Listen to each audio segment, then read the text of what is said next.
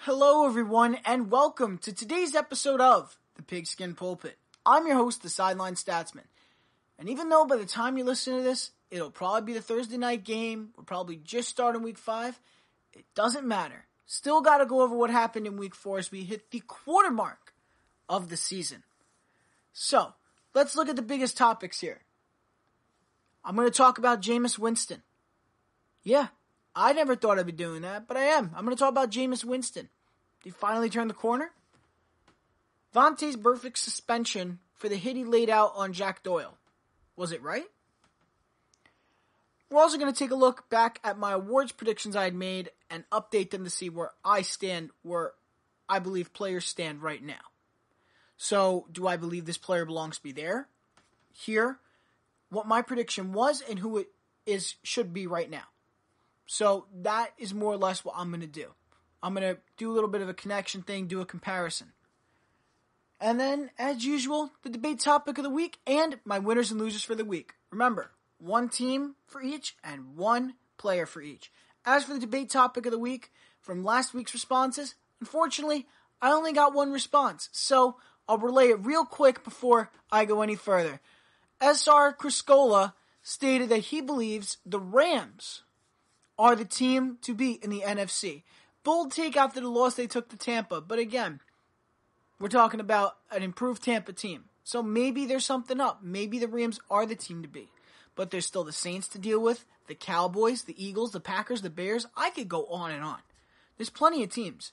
Even the Niners and the Seahawks. I mean, it's really anybody's game for the NFC. Any one of them could be a contender. So we got to keep that in mind. So now that we got that out of the way, let's get started. Starting with Jameis Winston here, I want to talk about what's going on with Tampa. It seems like, and I know this is going to sound weird for me to say, but I feel like the team's bipolar. I'll put it this way.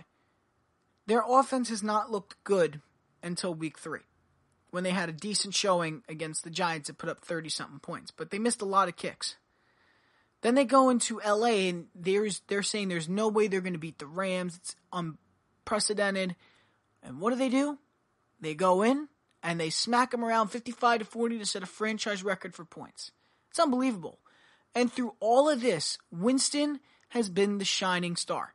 He's currently sitting at 5th in the league in passing yards, and through the last 3 games, he's thrown 7 touchdowns and 2 interceptions. He's been amazing in every shape and form. The question is, can we buy into it? Did he really turn the corner after his bad showing week 1? There's no way to know. You got to think about it. There are so many quarterbacks who've been so bad and just had one really good year. But could this be that really good year that pushes Arians and the Bucs into the playoffs for the first time since 2007? I don't know. I couldn't tell you. The question is, can we buy into him? Well, the only way we're going to find out is through the New Orleans Saints. The Tampa Bay Buccaneers are playing the New Orleans Saints this week, and I believe they're going to be in the Louisiana Superdome. It's going to be hard to watch because I think that might actually end up being game of the week. You have one offense that lacks their Hall of Fame quarterback, Drew Brees, and you got another team that has a struggling quarterback that happens to be on a hot streak in Jameis Winston. Both teams have big vertical threats. Both of them are now, one side has a very good run game, the other one has a slowly growing better running game with Ronald Jones and, Peyton Barber versus Alvin Kamara. You look at the defenses. The Saints defense is looking great. And so is Bucs. The Tampa Bay Buccaneers have the number 1 rush defense in the league and are ranked 6 overall, because their passing defense really is a lot better than what it's been, but it's still like middle of the league, maybe above average. Still, the battle, it's basically an even battle here. We don't know how it's going to turn out. It's going to come down to probably the last few. That's probably what it's going to be. I can't guarantee that this is going to be an easy match at all. I can't guarantee this is going to be the hardest match. But I can say this is going to be an entertaining game. It's going to be fun to watch because we don't know what will happen. We don't know if we're going to see a blowout by Tampa again, or if we're going to see the Saints toughen up and make this a hard one and make this difficult for Bruce Arians in that offense. It's all questionable. And to know where Winston stands, he's had three great games in a row.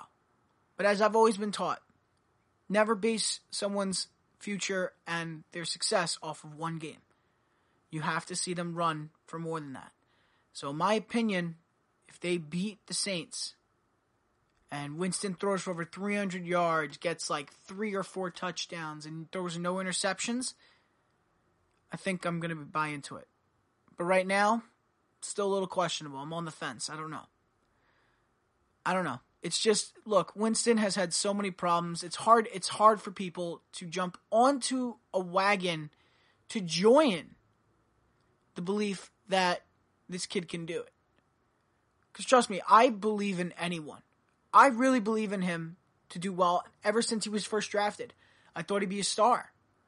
But I haven't seen anything that really showed it or proved it until these last 3 games. He's been lights out. He's thrown 2 interceptions, 1 to the Giants and 1 to the Rams. I mean, honestly, I've got nothing else to say. This is Winston's chance. And if he blows it, it's on him. Right now, he's making a name for himself again. He's emerging himself as one of the top QBs this year. Can't say the injuries aren't helping him, but I'm not go there. So, with that being said, next topic here for a top story of the week, Vontaze Burfict. Wow. A full year suspension. He's suspended for the whole season because of a hit on Jack Doyle. If you run over the hit and watch it over and over again, I'm getting flashbacks of the old days of football. I'm getting the flashbacks of days of Steamroll Charlie, you know, Chuck Bednarik. You know that name.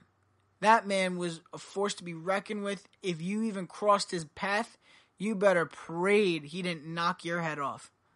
I'm thinking of the days where you had Mean Joe Green on the line. I'm thinking of the days where you had terror on the Chicago Bears line, that 85 Bears team. I'm thinking of the days of Ronnie Lott. I'm going all over the place. I'm going LT, Lawrence Taylor.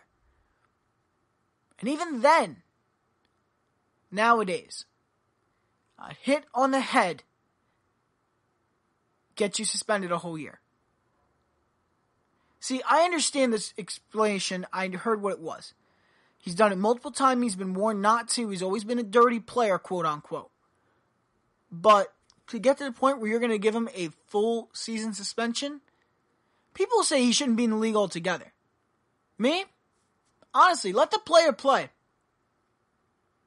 Look, this is going to be very controversial, I'm going to say, and I'm probably going to take a lot of heat for it. And honestly, I could care less if I take heat. Because at the end of the day, I stick to what I believe here. You guys can debate me all you want on this, but I'm saying this without a doubt. Vontaze Burfict is not a dirty player. He's just playing old school football. I want you to sit here and tell me that old school football wasn't played like that. That they didn't try to hurt these guys. That the game wasn't about stopping the opponent no matter what it took. I want you to sit here and tell me that was not the case. When they had leather helmets, not even the one stuff they wear now. The stuff they wear now is protecting them. Okay, I'll rephrase that. Not protecting them to the extent of it's preventing it. It's just better equipment to wear that's more protective and cushioning for the head to experience less trauma on impact than if it was just a leather helmet or no helmets at all. Do you get what I'm saying? Old school football, when you had that stuff, they didn't care. They still took you down. What happened to the days of Jack Youngblood? I mean, the man broke his arm and leg in the middle of a game and still played. What about the players who had fingers amputated to keep playing?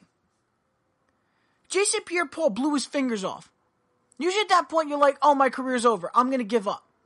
I shouldn't do it anymore. I don't think I'm going to be the same. No. He went right back in. See, I know I might be getting off a little off track here when it comes to that.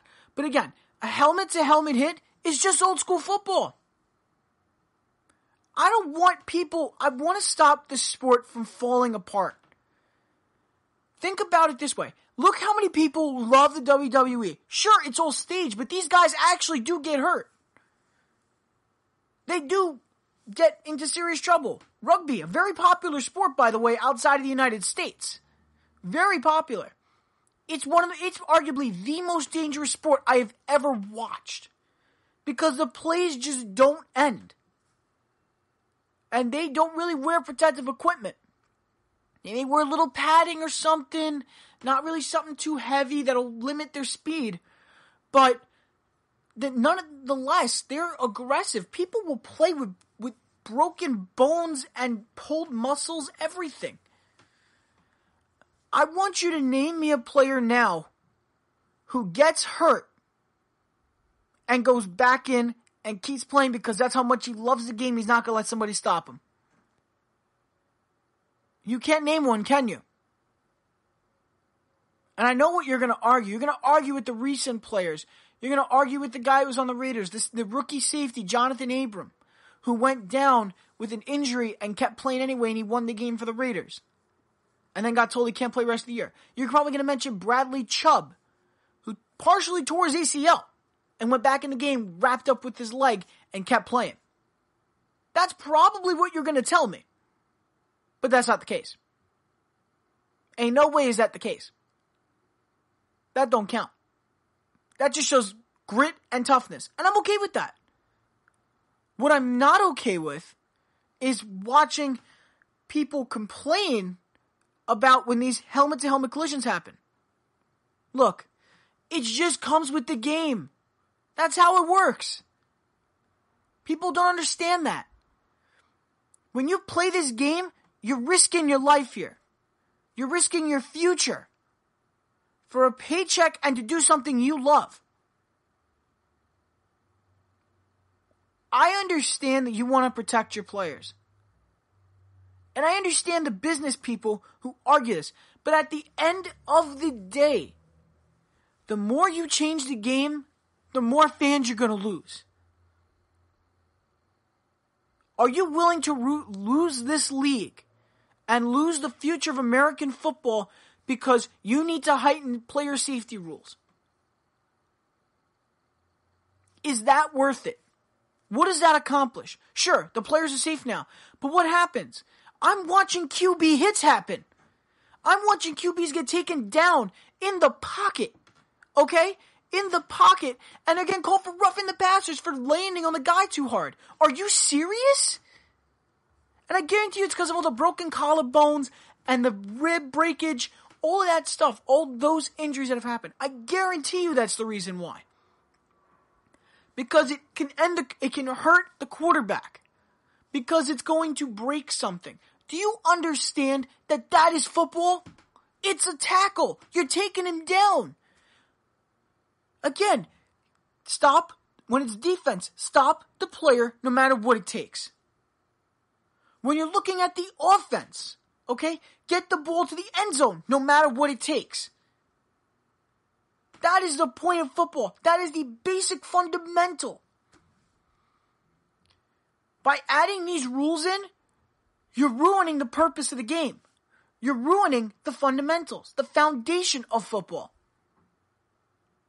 You need to figure this out. Now, I do agree, Burfict did deserve the suspension. But I didn't like the reasoning of him being a dirty player because he's not. He just plays football. He just plays football the way he wants to. There should not be intentionally, unless you intentionally hurt a guy and you have the intention to say, I want to get him out of the game. I want to kill him. There should be no reason for him to be called a dirty player. You want a dirty player, that's Romanowski. That is a dirty player. But Vontaze Burfict, I understand he's had repetitive suspensions for helmet injuries, okay? So maybe that argument can be made because he's done it so many times.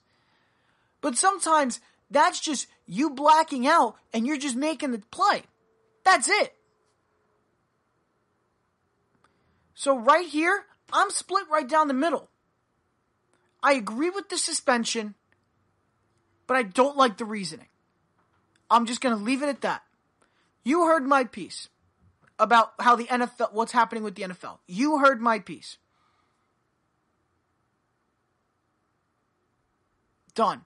Finished. Now we can move into a review of the quarter of the season so far, which would be the award predictions. You see, I've made some bold predictions in the past, especially with this. This was something I was very proud of.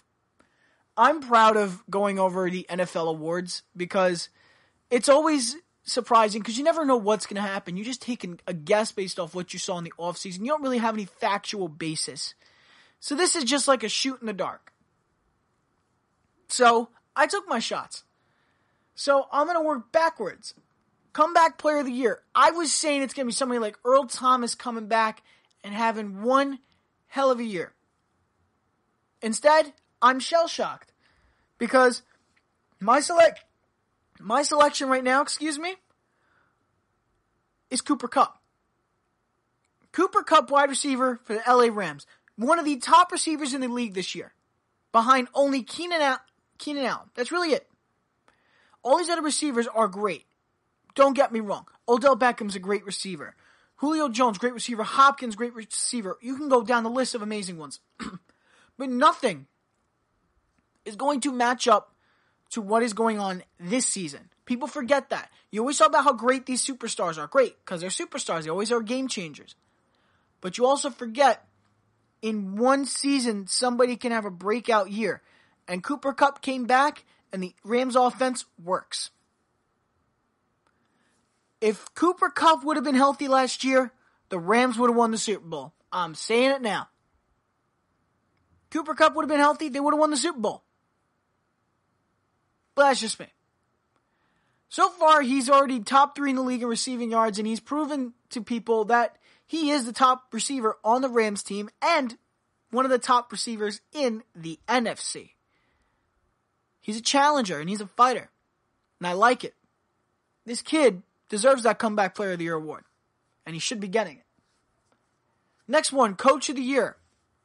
Now, I said Freddie Kitchens originally for the Cleveland Browns, thinking they were going to be on fire early and they were going to get all the way to 13-3. I was so confident in the fact that I didn't look to the bigger picture of the offensive line.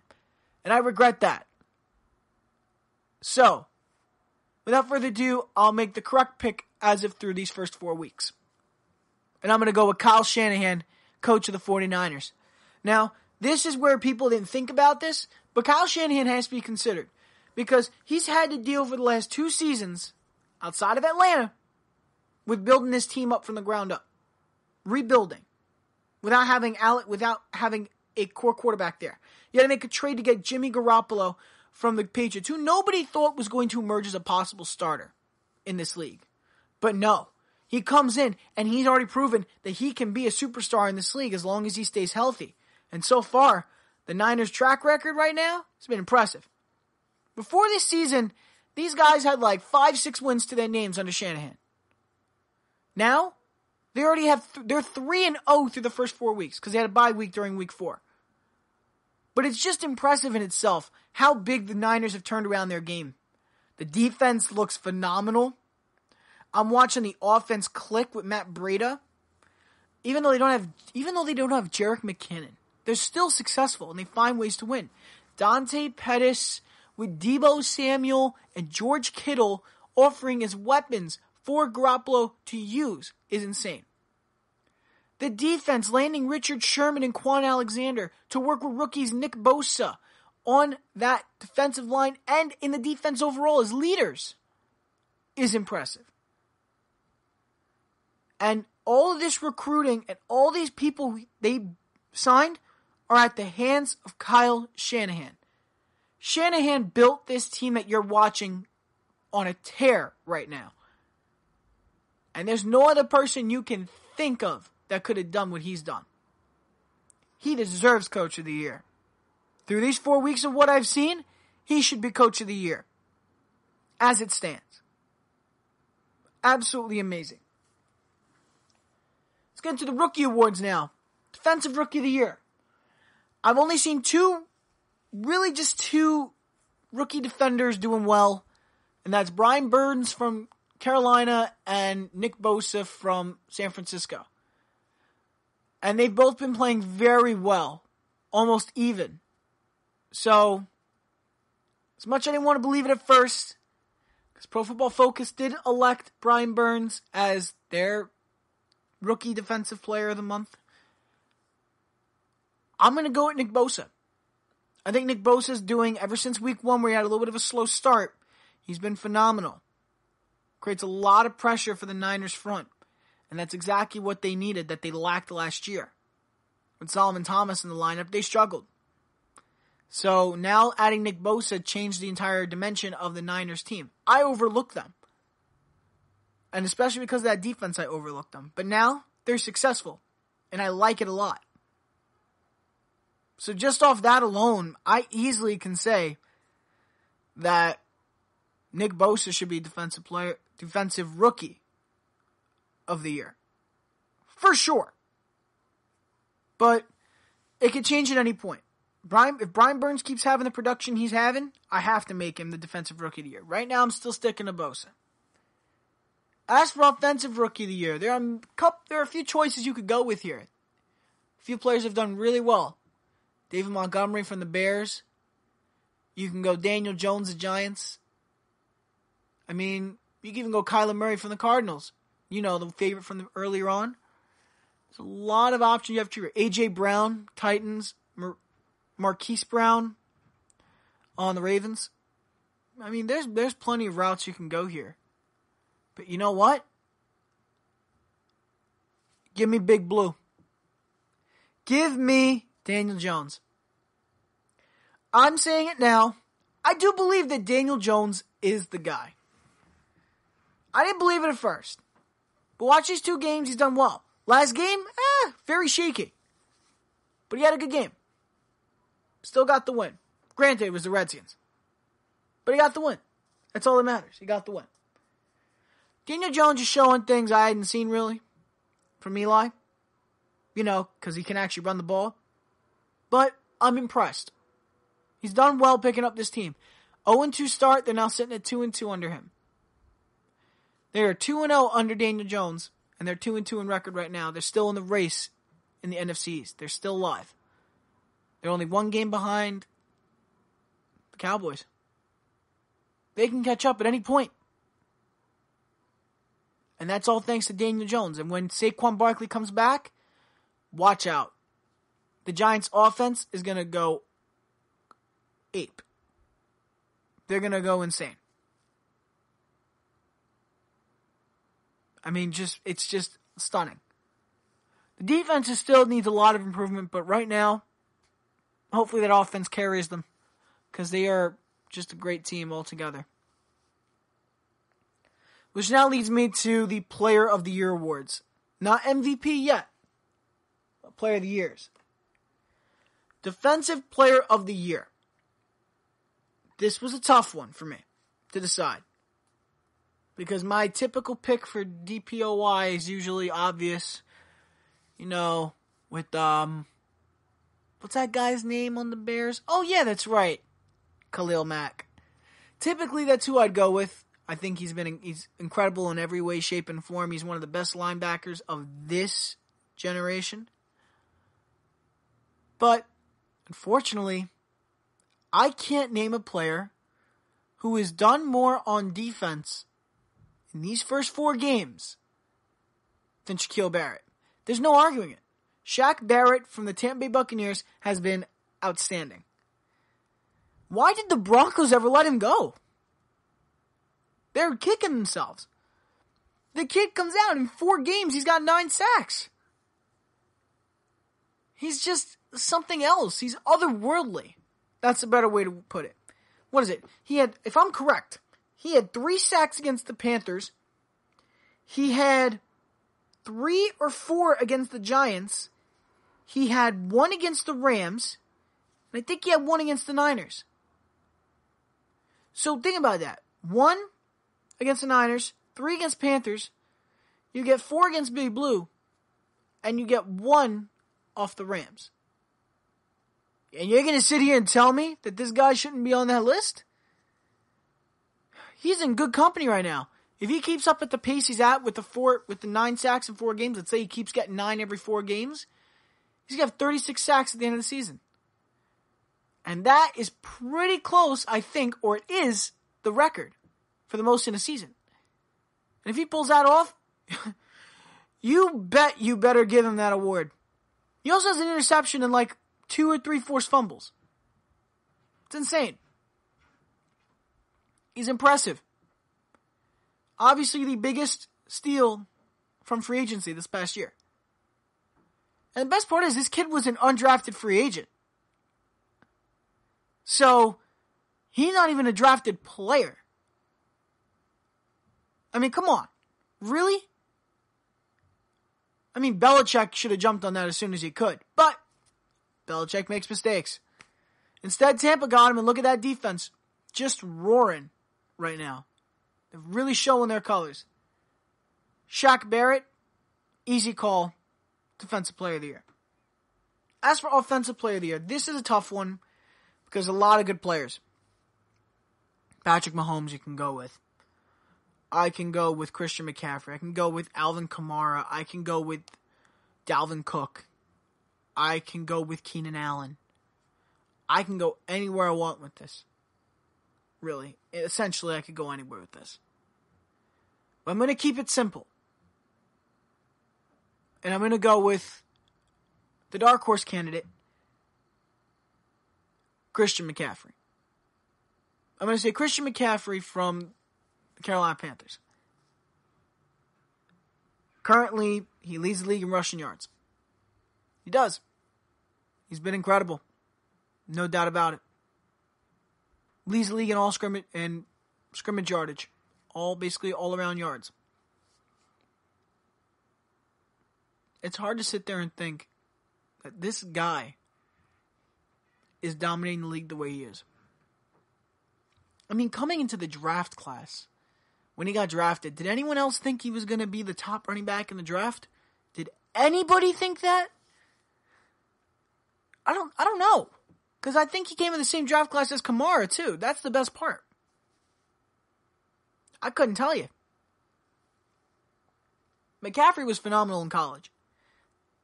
The old question mark is best with every college player is, can he translate to the NFL? Not only has McCaffrey translated it, but he has god dang blown it out of the water. He has made a name for himself. And he has proved time and time again that he is the top guy on the team. He is the best player on the Panthers. Debatable, yes, because of Luke Kuechly. That doesn't mean that Christian McCaffrey ain't the best player on the team. Well, at least on offense. How about that? Because we know for sure it ain't Cam Newton. So yeah, Christian McCaffrey definitely Offensive Player of the Year. I can't name a player who's been more explosive than him. Because besides that game against Tampa, he's been tearing up teams. And for MVP, I wanted to go around. I wanted to be different. I wanted to go grab somebody else. But unfortunately, I couldn't do it. And maybe that's a good thing. Because Patrick Mahomes is my MVP. Back to back. Why do I have it back to back? I think Patrick Mahomes so far has been nothing but perfect in the passing game. Sure, he's thrown like I think 1 interception. 1 or 2. But at the end of the day, he's still producing at a high level. Makes a mistake. Okay, he learns something. He goes on the field. He throws 4 more touchdowns. To blow you out. I mean, come on. Name another quarterback that does that. Name one. I can't.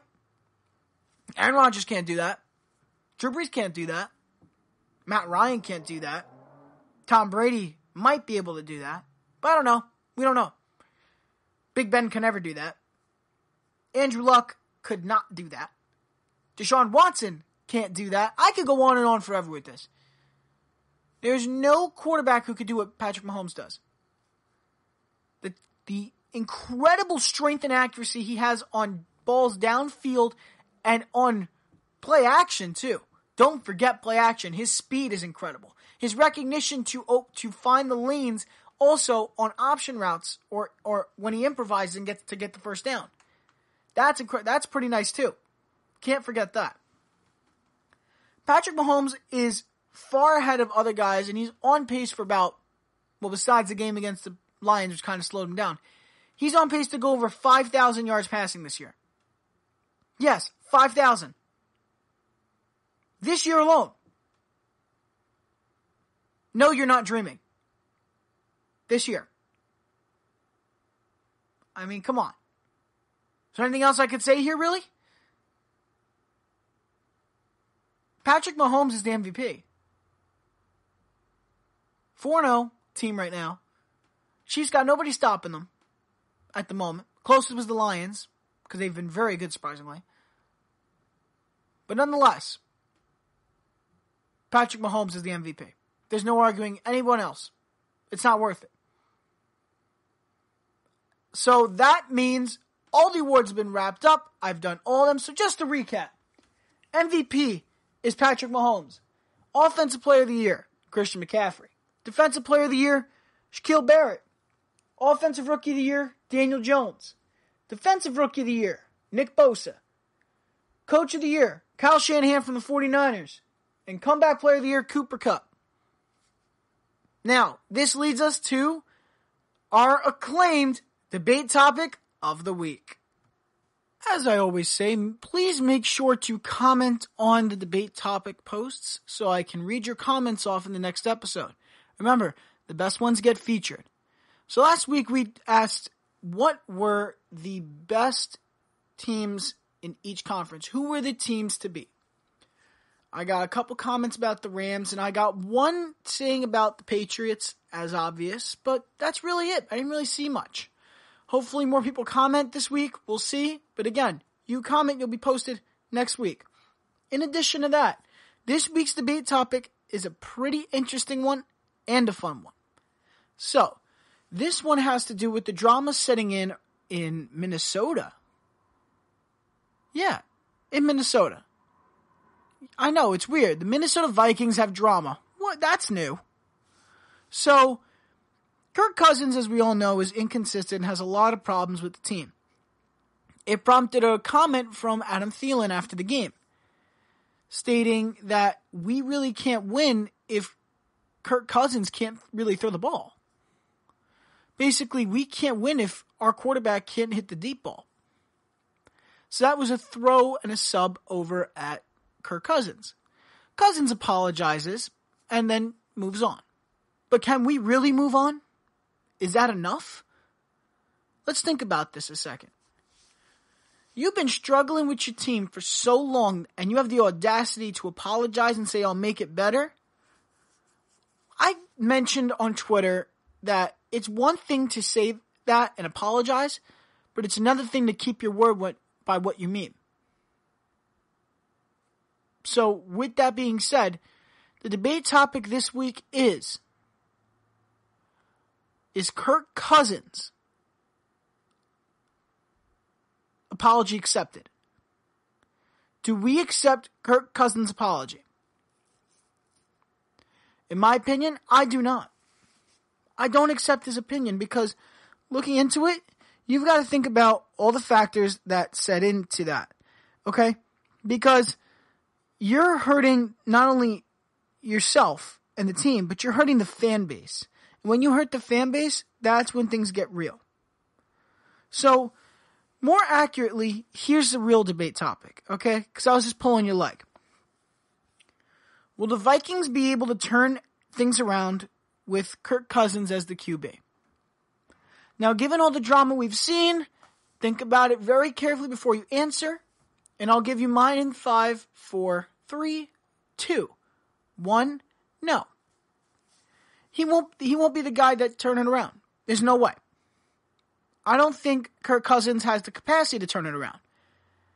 His ability to throw the ball downfield is horrible. I mean, if he had an ability, I'd be pretty shocked. The only ability he has is to miss throws on mid to deep routes. That's all he can do.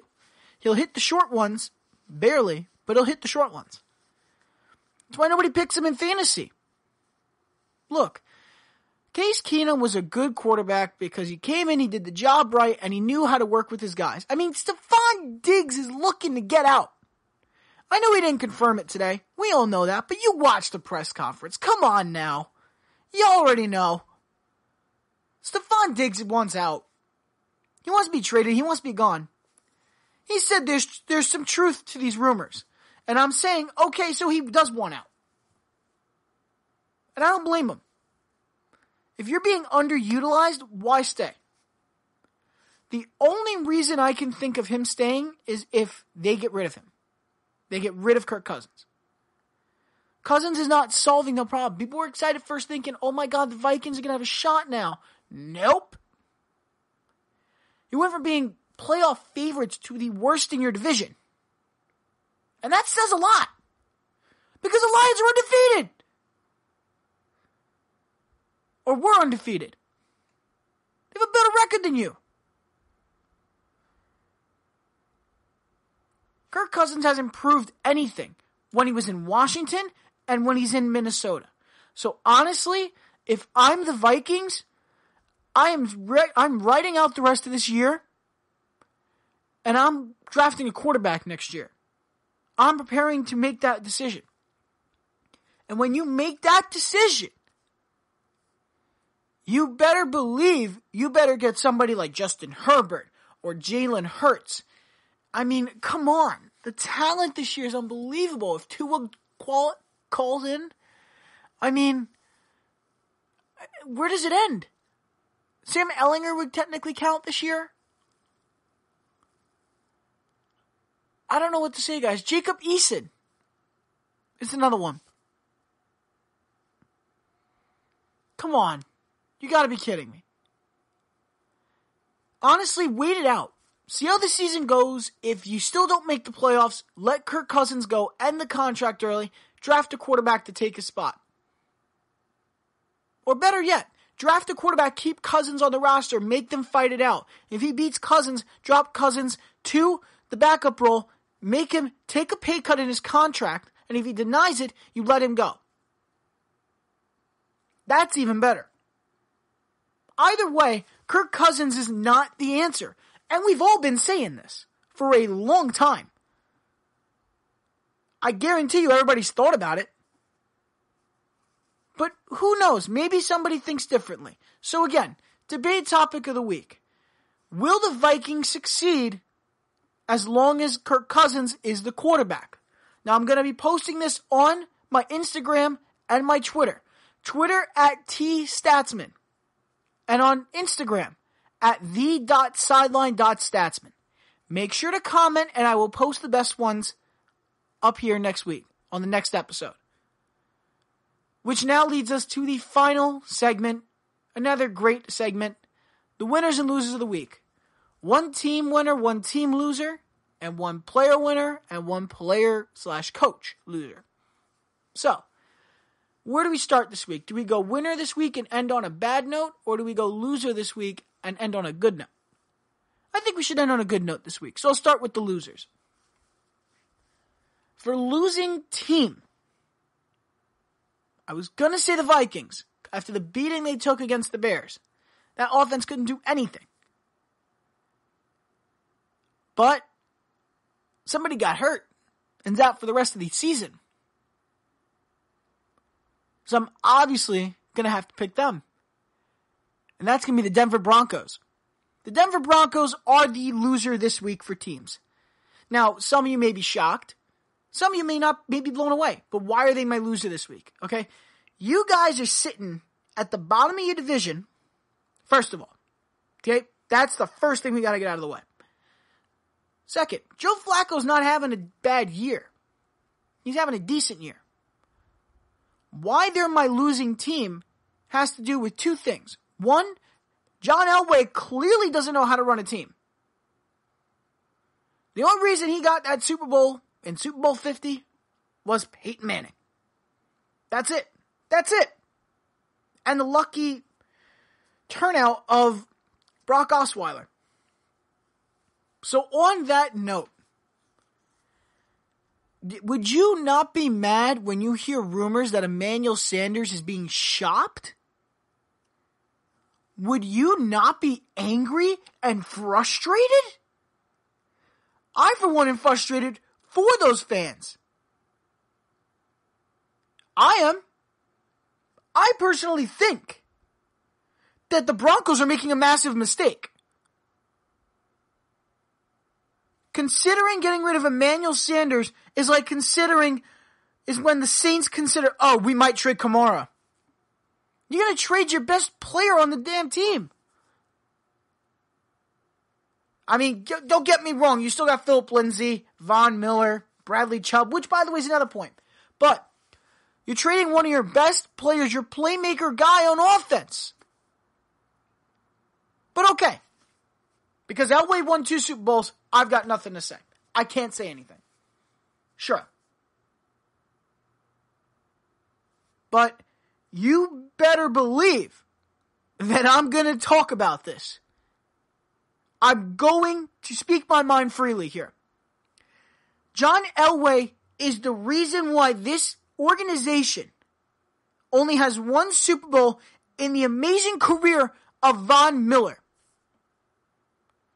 If it wasn't for the Broncos drafting Von Miller, you could have put him anywhere else in other competing teams, and I guarantee you he'd have more than one.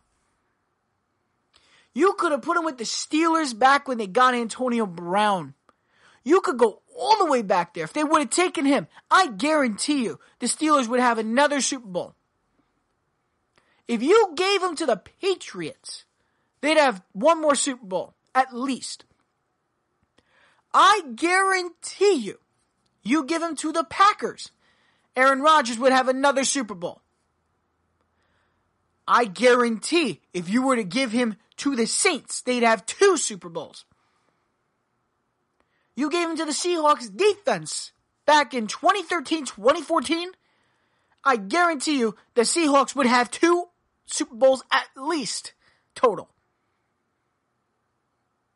But no, the Broncos took him. And when the Broncos took him, you know what that meant. We're going to keep him for the long haul. He's our franchise guy. First, and also, congratulations to Von Miller for passing 100 sacks. Amazing, amazing accomplishment. But let's not forget the big point here. You've let this man's career go to waste, basically. Just being your franchise leader and top guy. Your top dog. And what have you done in return? Pulled him one Super Bowl and a few playoff appearances? Oh, I guess that justifies it. It didn't justify it. It don't. And Emmanuel Sanders is no exception. You do not let a talent like him get away. He has so much potential. Still. And you're going to consider trading him. Consider it even. I can't handle this. See, this is why the Broncos are one of the worst teams in the AFC. Not for the talent they have, but for the organization itself. Oh, and on top of that, Bradley Chubb tore his ACL. So now their year is all screwed up. Because now they lost their top guy on defense outside of Von Miller. So yeah. I think I have a right to call him the loser and to be angry about it. For Bronco fans. I'm not a Bronco fan. But I am angry and I feel bad for you because you guys are suffering the most through all of this, of what Elway has put you through since he became the GM or ran the operations over there. I am so sorry for you guys. And I hope things get better soon. Going to the team winner now. Gotta change tone here. The Oakland Raiders. I'm going to go with them this week. It's a tough call because there's so many teams that really had statement weeks, but I'm going to go with the Oakland Raiders. Nothing is more of a statement than going into Indianapolis and beating up Brissett and the Colts defense to get a win. Derek Carr had a good game. He's proven that without AB, they can still succeed. They're 2-2 now. And the Raiders are on a roll. They're doing okay. They're doing all right. And I'm okay with that. The Raiders were not supposed to be a top-tier team. They were supposed to be a good team. They weren't supposed to be a top-tier. And they are a good team, whether they had AB or not. Sure, it hurts that you don't have your main guy in the safety position, Jonathan Abram. But it's all right, because now you're getting back Nevin Lawson this week. So that should be even better for the Raiders. But there is one thing that I really like about this Raiders team, and it's Josh Jacobs. Josh Jacobs is emerging as that number one running back, top guy in the AFC West. I'm not even kidding here. This kid is good. He's got a bright future ahead of him. Usually rookie season, you don't see top-tier production. But again, Saquon Barkley set a new standard last year. But we're not going to go into that. It was pretty obvious. Anyway, Josh Jacobs is performing well as the main guy down there. And he's holding it down, too. So, he's one of the top backs in the league. I think he's in the top 10 right now, or he's just outside the top 10 in rushing yards. And he scored a couple touchdowns, and he's done well overall. And that's what they needed. They needed a strong back now that Marshawn Lynch was gone. He retired. And I think they're doing well. Derek Carr's getting the time he needs. He's finding receivers. When everybody's healthy and when everybody's at the top of their game, they're amazing. Darren Waller. Don't even forget Darren Waller. Darren Waller's been great for the Oakland Raiders here. I think Jon Gruden, after that little sore year he had last year, I think it finally makes sense why he did that. He won all the draft picks he can get so he can grab the best talent so he can rebuild the team within the second year. And he can start saying, oh, look what I'm doing now. Look what I've got here. It's a beautiful strategy so he can keep his job and make his contract last. It's a good idea, and I like it. And the Raiders, I don't think the Raiders are going to compete this year. I don't think anybody does. But they're doing well enough to be considered an 8-8, 9-17 possible winning record. That's what I'm saying. So kudos to Jon Gruden, what they're doing down there in Oakland. And let's get ready for Las Vegas next year. Woo! Now we enter the players. Player loser this week. It's actually not a player. I'm going to go with Dan Quinn, head coach of the Atlanta Falcons. I think you know why. We came into this season thinking that the Falcons, especially myself, and the Falcons' offense was going to be something beautiful and amazing. And on one part, I am right. Matt Ryan has done phenomenal. He's been a top 3 quarterback this year. I think he's second in the league right now in passing yards. The air raid attack down there is beautiful. I like it with Calvin Ridley and Mohamed Sanu and Julio Jones all getting touches, balancing everything out. There's just one problem. Where is Devontae Freeman? Where is the run game? Oh my goodness. And on top of that, your defense was supposed to be better this year. And you're not. You're not that good anymore. Is it just me? Or did the entire Falcons franchise collapse altogether after that Super Bowl run, where they got knocked out? It's like a curse. I think they're cursed. They have a good team. The defense, not so much. But their offense? That's a dream team. And you're going to let that go to waste? Because your defense can't keep up, and then other defenses are stopping your offense? Look, it's like I said the other day. Just like a lot of these teams have high passing yard quarterbacks, their run games are not as effective. Patrick Mahomes has the top passing offense in the league with the Chiefs. But they don't have a good run game. Andy Dalton, quarterback, Cincinnati Bengals. High passing yards, always performing well. But he has no run game. Actually, the worst run game in the NFL. Kyler Murray is doing well. in passing yards in Arizona. They have the worst run game. They have a bad run game too.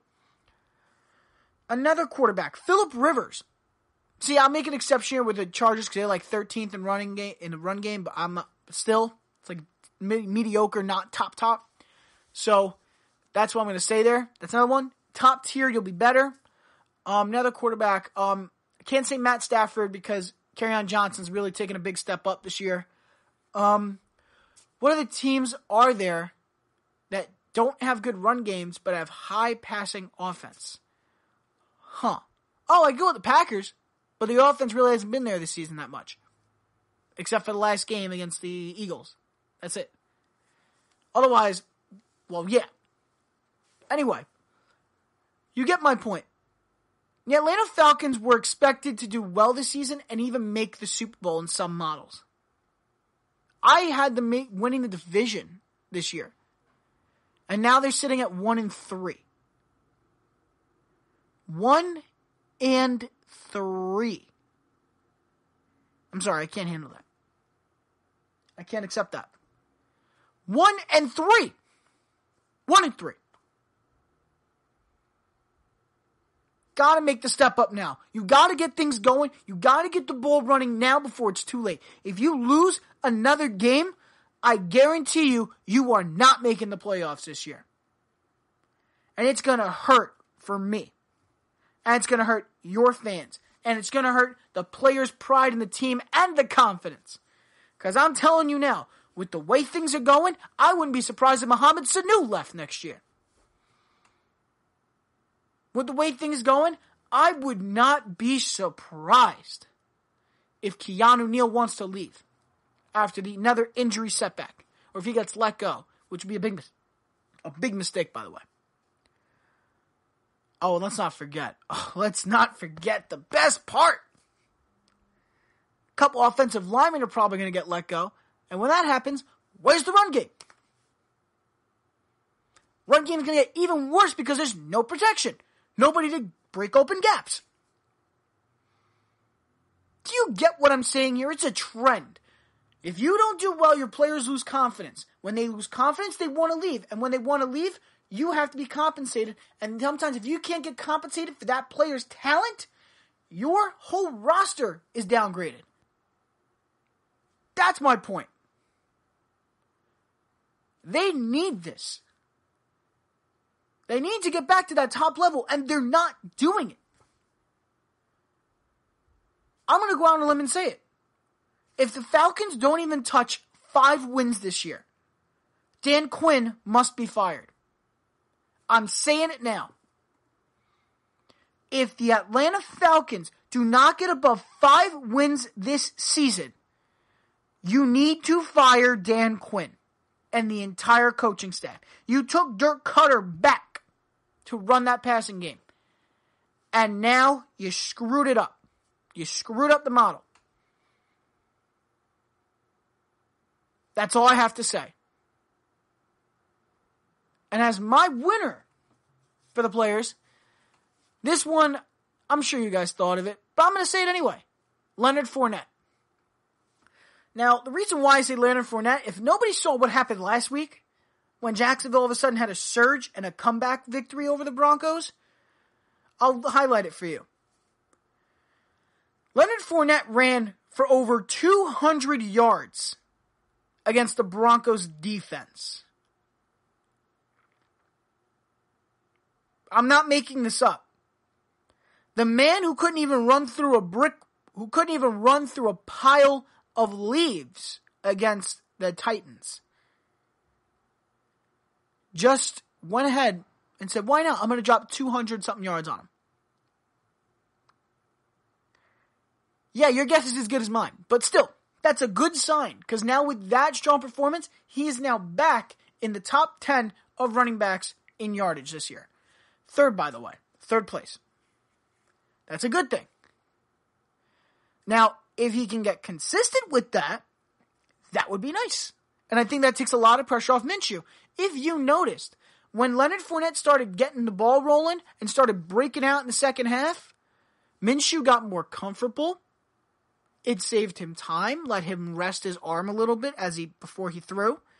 And when that happens, you guys are calm, the play works, the drives go farther, and everything goes smoothly.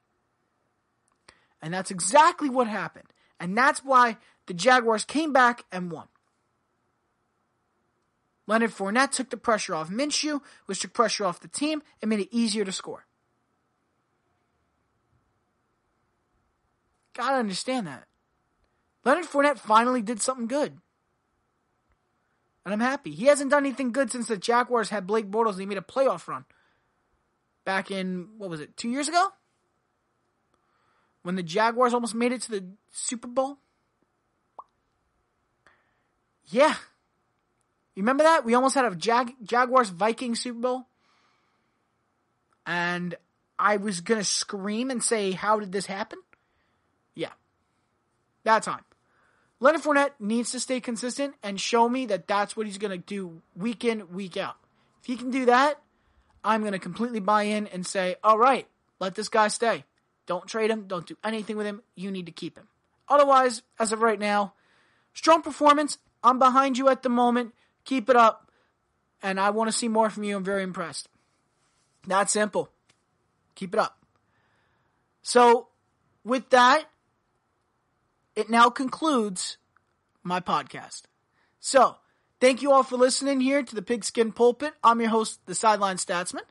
Make sure to follow us and comment and like on our posts on Twitter and Instagram at tstatsman and at the.sideline.statsman.